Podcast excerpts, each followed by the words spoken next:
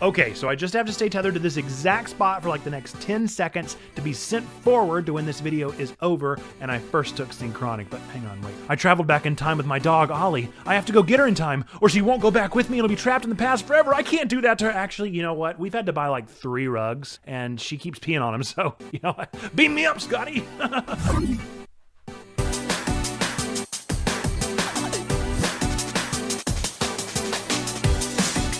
What's up, everybody? Welcome to Checkpoint Church, where nerds, geeks, and gamers come together to talk about faith, games, and that Hawking deserved better. And I'm your Nerdmaster Nate. We are so glad that you are back with us to talk about this movie Synchronic that is blowing minds. But before we get into that, we're going to deal with our scripture. So, our scripture for today comes from the Gospel of Mark, chapter 13, verses 32 through 37. We're going to be reading from the NRSV. That's my preferred translation. It's what's going to be on the screen.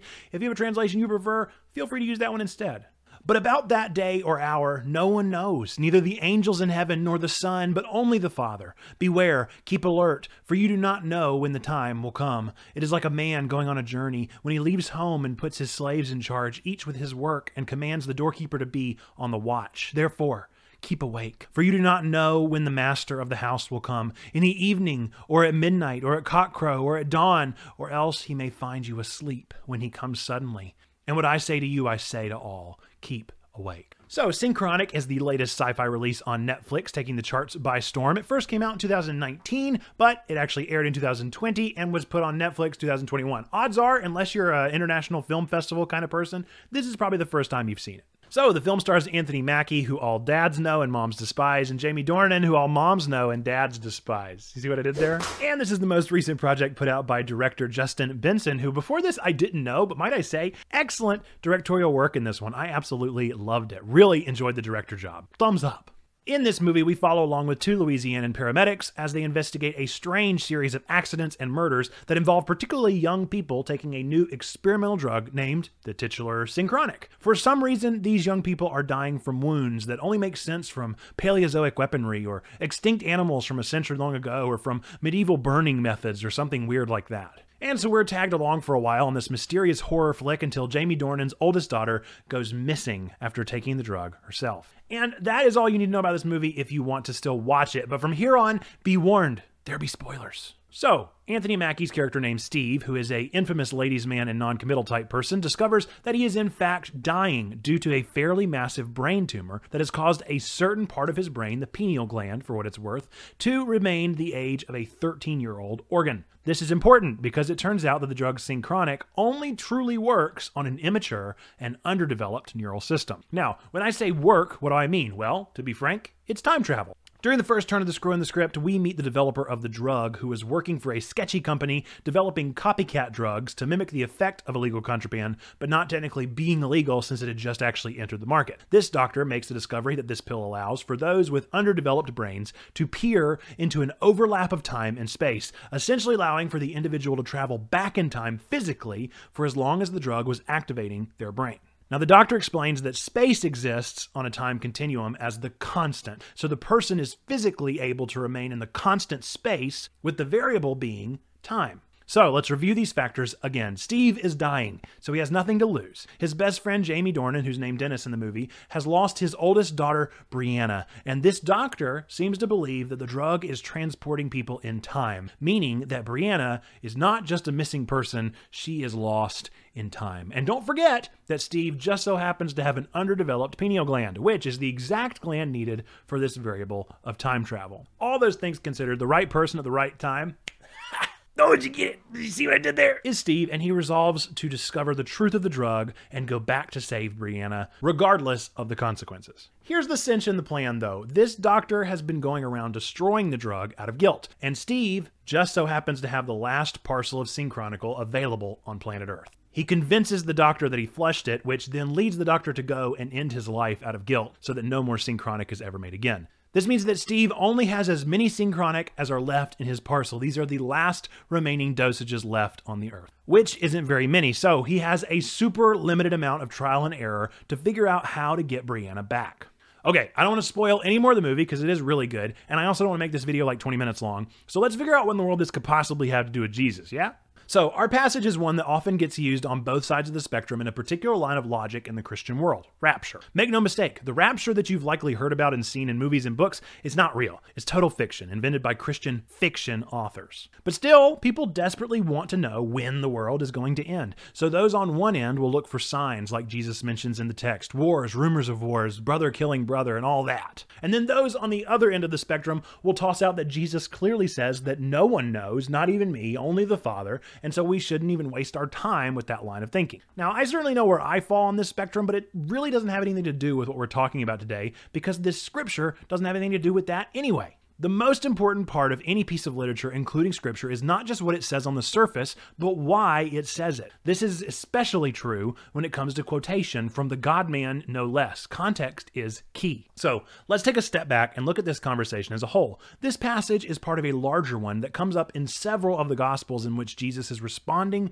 to the disciples' questions about, hey, when are things going to get going on this whole kingdom of God thing? They ask for signs that the temple will be destroyed and that the end is coming. Well, first off, off what's actually being destroyed here, right? The temple is being destroyed, and it was. But what about the whole rest of what Jesus is talking about? What is this whole end of an age thing? Well, they don't really tell us. We have no idea what the disciples could have meant or what Jesus could have meant. There are people that have guesses and people with degrees way more than mine that might be able to answer that question, but the lay person reading the Bible, we have no idea what this could possibly mean. Are they talking about the end of age, as in the end of this age or the end of time? What does time even mean? When did time begin? What does end end mean? Let's think about video game terms. Is it a good end or a bad end? Again, in video game terms, does it just mean we start over? These are all huge questions, life changing questions, but I'm not here to answer them. Most of them don't even have a definitive answer. But regardless, the question we're asking ourselves isn't what? Why? Why does Jesus say this? In order to explore this, first we have to ask ourselves what do the disciples want? Now, in my interpretation, the disciples are clearly wanting one thing here control. They want to control time. They want to know when, where, why, what can we do to prepare, and how long do we have to wait? And Jesus says simply, Stop asking. It doesn't matter. The disciples are missing the point, and we're likely missing the point too. Controlling time is not a thing to be understood by humanity. Paul explains that a thousand years to us and thousands of years to Jesus are completely different things, but who knows? We can't. So instead, Jesus says, hey, don't worry about it. Worry about this instead. Hey, instead of worrying about time, just get your lives together. Get your act together. Prepare, learn, grow. Be the best you you can be as you never know when the thief in the night could come because we don't and we won't and we can't. And so we should stop trying because we're seeking out what, and Jesus is only concerned with helping us find our why. This is why so many time travel movies exist. We as humanity desperately want to control time. We love to write stories about those who can control time. But what I love about this movie in particular is that Steve can't control time. He has a super limited spectrum of control. What can Steve control? Let's look again. Steve can change how far back he goes by where he stands, sort sort of. He can control when he returns by keeping track of his dosage and time limit. Three, he can control what returns or goes by what he is physically touching. That's it. He can't control how many pills he has left. He can't manage the amount of time he goes back. He can't even control what happens to him when he's there. And spoiler, he can't even return unless he is tethered to what brought him there in the first place when his timer runs out. What I like about this is that it takes away all of the agency of time travel. It's not a superpower, nor is it a curse. It's just more life, more opportunity, more moments. Sure, it's supernatural. There's no doubt about that. But ultimately, the only problem that Steve actually solves with Synchronic is the one that was caused by Synchronic. Everything real and tangible that was changed for the better in this story was only possible by what happened in the present real time, which, hey, heads up, is right now for you and me. This movie isn't actually about time travel. It's a reminder that we don't control time. And even if we did, all we would do is mess it up. So instead of worrying about going back and changing things, we need to worry about right now. What are we doing right this minute? How are we improving in this very moment? It's why I say the same thing at the end of every single video here on Checkpoint. Regardless of where you've been or who you used to be, I know these three things to be true. I always know these, and they're always true. I know that God loves you in and out of time. I know that Checkpoint loves you and wants community with you in and out of of time, and I know that you are a person of worth, that you matter. Whether you're trapped on a Confederate battlefield in Louisiana or dodging poisonous snakes in the jungle or just a junky kid sitting in a chair in the backyard of some lame college party, you matter. You're important in that moment and right now. It's always true. It's always God. It's always you.